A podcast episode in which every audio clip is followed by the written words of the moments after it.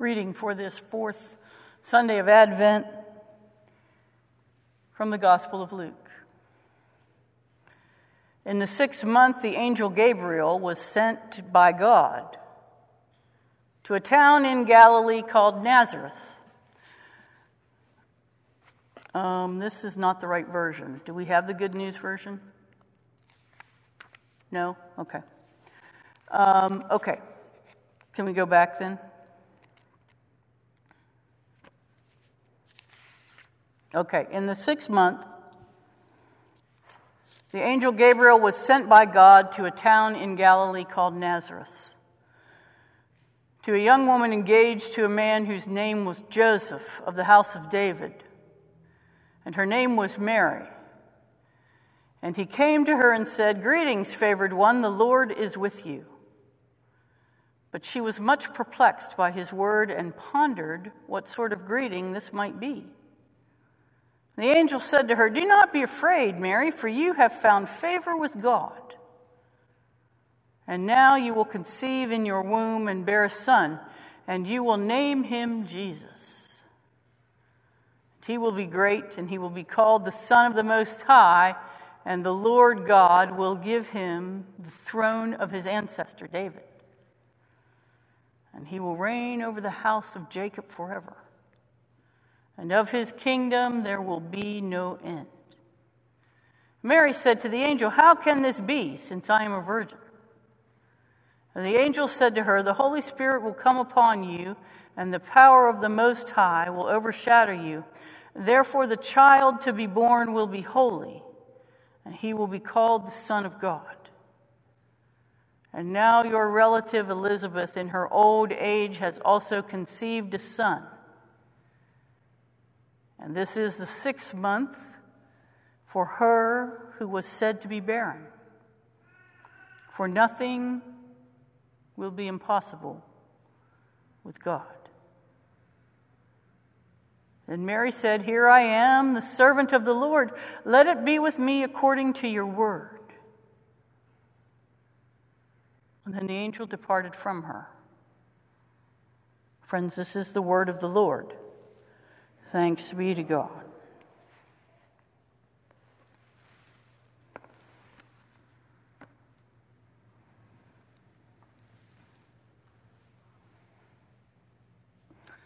Unlike other Gospels, the Gospel of Luke opens with the story of Zachariah and Elizabeth, the elderly couple who have an extraordinary experience telling them that they will have a child, a child who later grows to be John the Baptizer. We learn that Elizabeth and Mary are kinfolk. We don't learn that the, is, there is a calculated relational equation that one must go through to get there, but they're kinfolk. And we also learn that in doubting the possibility of the impossible birth, Zechariah is punished by God. He loses his voice until he can finally believe the unbelievable.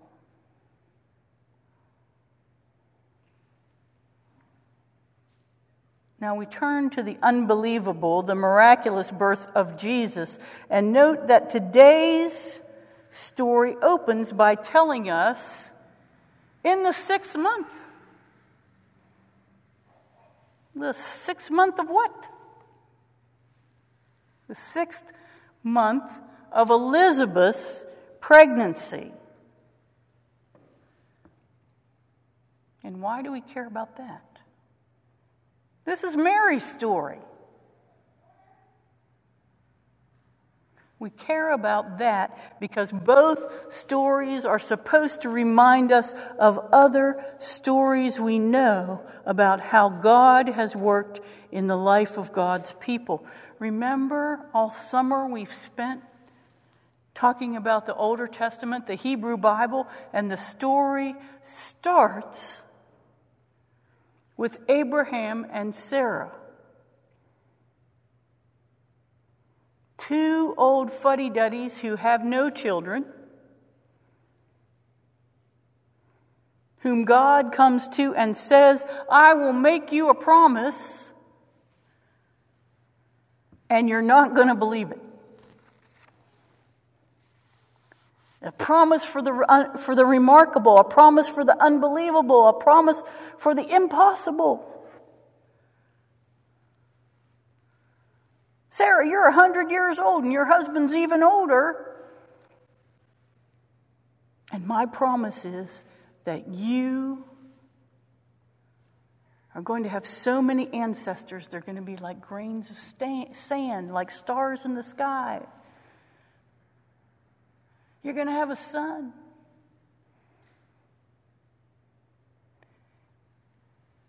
And that notion is so ridiculous to Sarah. She laughs out loud. What a farce! Can you imagine her just looking and going, Look at this old man. You think he's going to have. No! It's impossible.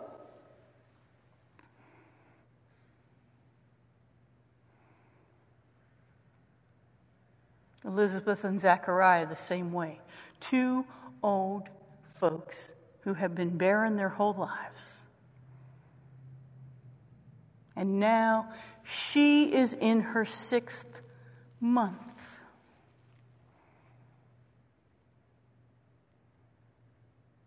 Hmm. And Gabriel comes to Mary and says, Hail, favored one.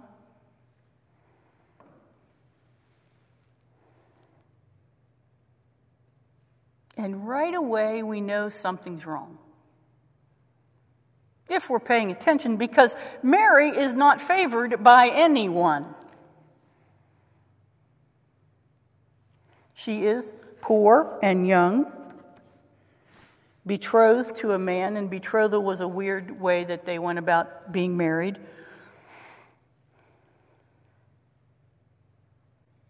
She had nothing. And yet the angel stands before her and calls her favored. In fact, she's called favored twice in this very short text. What is favorable about this woman?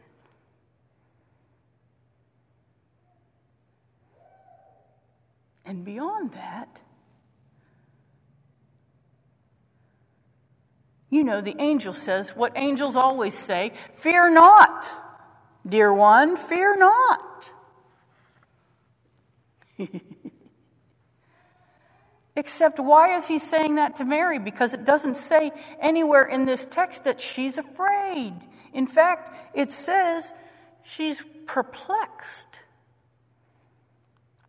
She's curious. She wonders what's going on. Mary's not afraid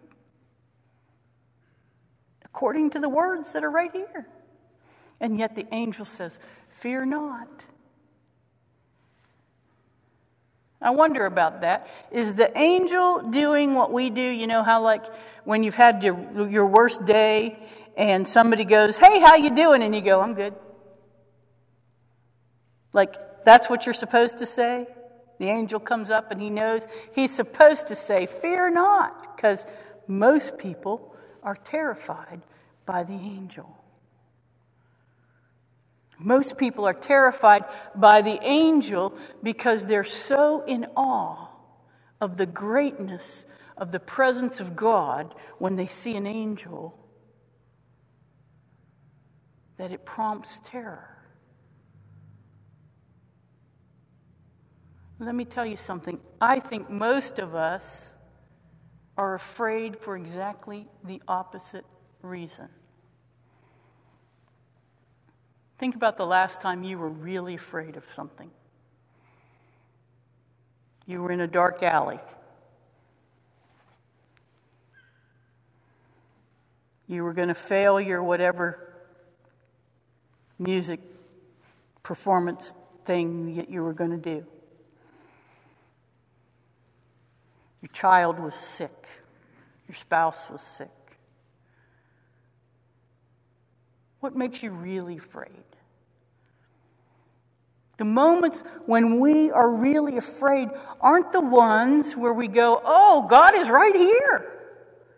Boy, that's awesome. I maybe need to step away a little bit because God's so holy and amazing that it scares me.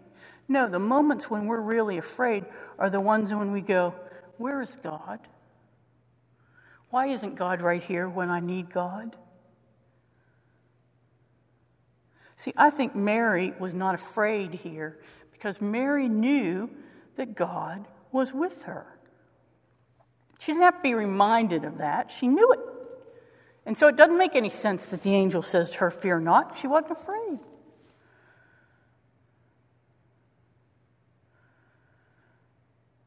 And that, that kind of security, that kind of lack of fear,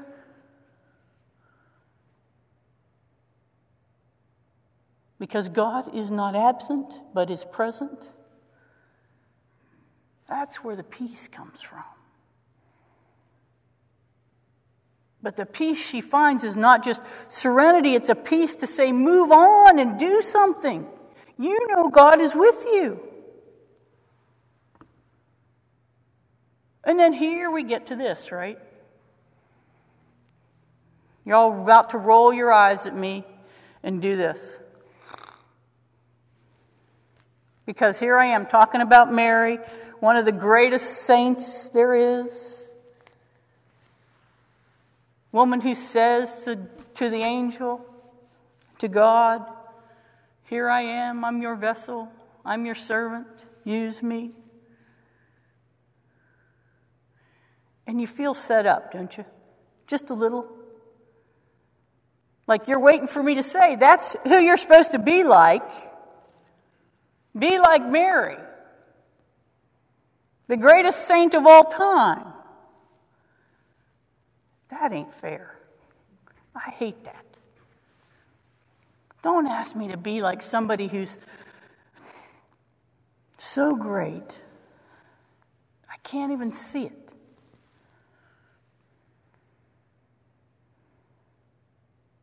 So I've been reading about this. There's a, a, theologian named Debie Thomas who says that the danger of idolizing Mary and Mary's consent is that it distorts her humanity, keeps her story at arm's length from us and from ours. For better or for worse, I can't relate to a person who leaps headlong into obedience. I can relate, however, to the one who struggles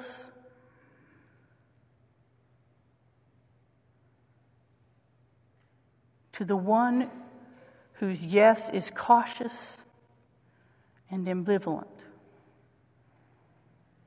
I hope, as the poet says, that eternity did pass be- between Mary's calling and her consent. I hope an angel indeed waited compassionately for her answer, honoring all that was at stake in her freedom to accept or refuse him.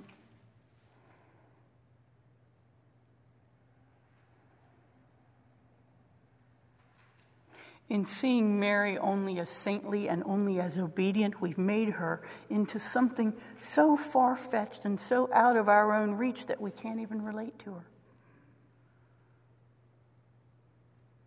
And that's exactly what's not intended by the character of Mary.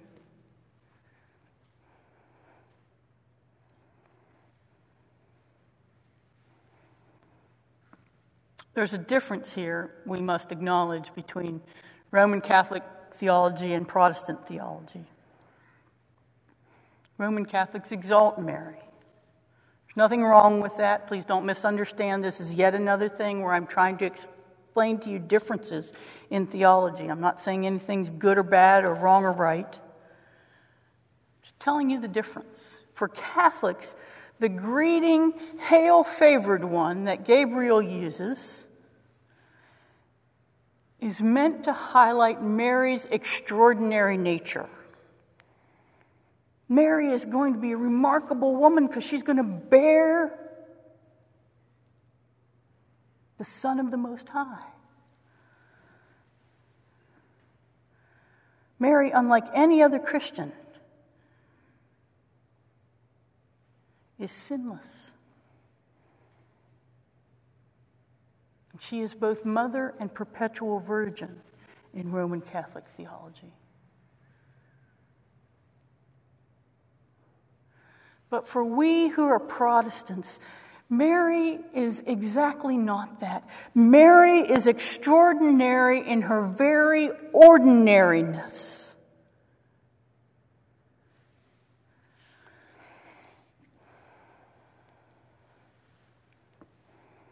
Calvin, you know, the reformer John Calvin.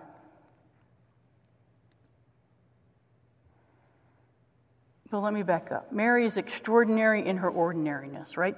Mary is a member of the priesthood of all believers, just like we are, who emulates for all of us sinful embodied saints the mysterious reality that we are in, integrally included in the work of God.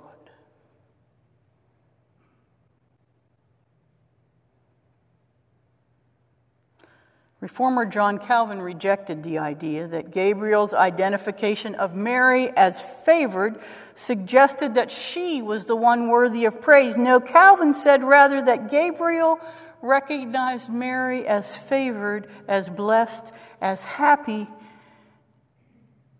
because she had received undeserved love from God. God, who alone was to be adored.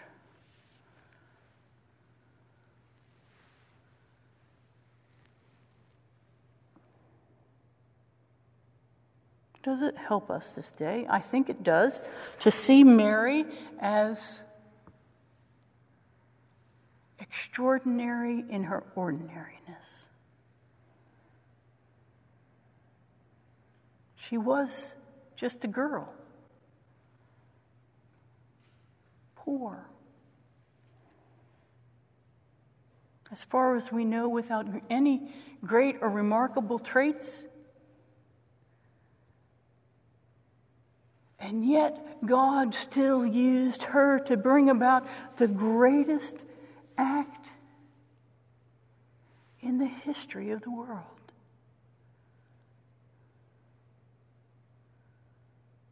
The one who would bear the Messiah, the one who would bear the one who is to carry all the sins of the world.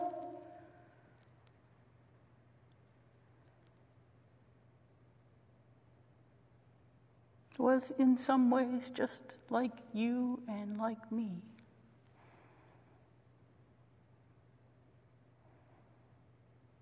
A real, live, ordinary human being.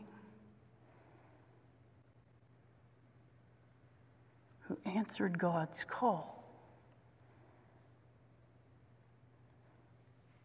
Knowing that God was always present with her and that with God,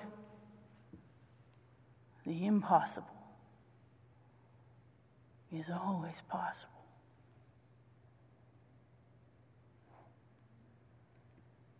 Thanks be to God. Amen.